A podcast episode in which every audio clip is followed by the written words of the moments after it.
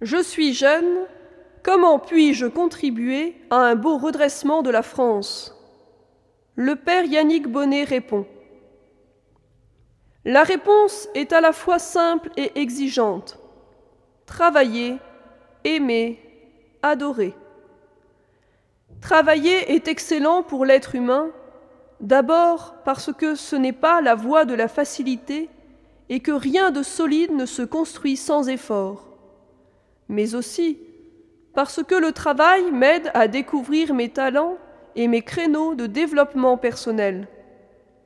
Et la France a besoin de tous les talents.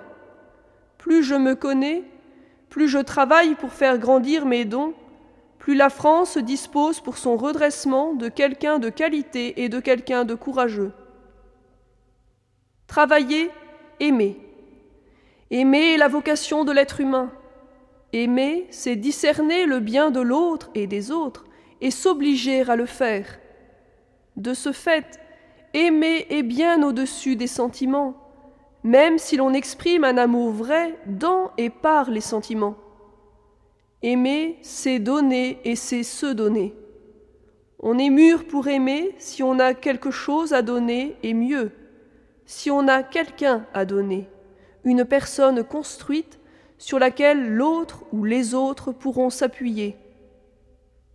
Aimer, c'est être capable d'une amitié désintéressée, c'est être capable de construire un couple durable, c'est être capable de service de solidarité, d'entraide. L'amour humain s'exprime dans la famille et le prochain le plus proche. Il peut ensuite se prolonger dans la vie sociale et même politique.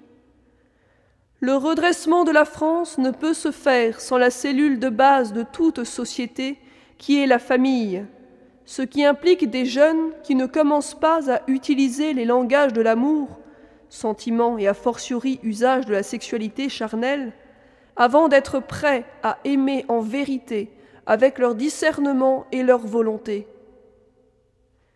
Travailler, aimer, adorer. Adorer enfin, car la France, fille aînée de l'Église, a besoin de jeunes catholiques qui aient bien compris le message de notre sainte Jeanne d'Arc. Les hommes d'armes batailleront, Dieu donnera la victoire. Le redressement de la France a besoin d'adorateurs qui travaillent et aiment leurs prochains et leur pays, mais qui savent que, comme dit le Christ, sans moi, vous ne pouvez rien.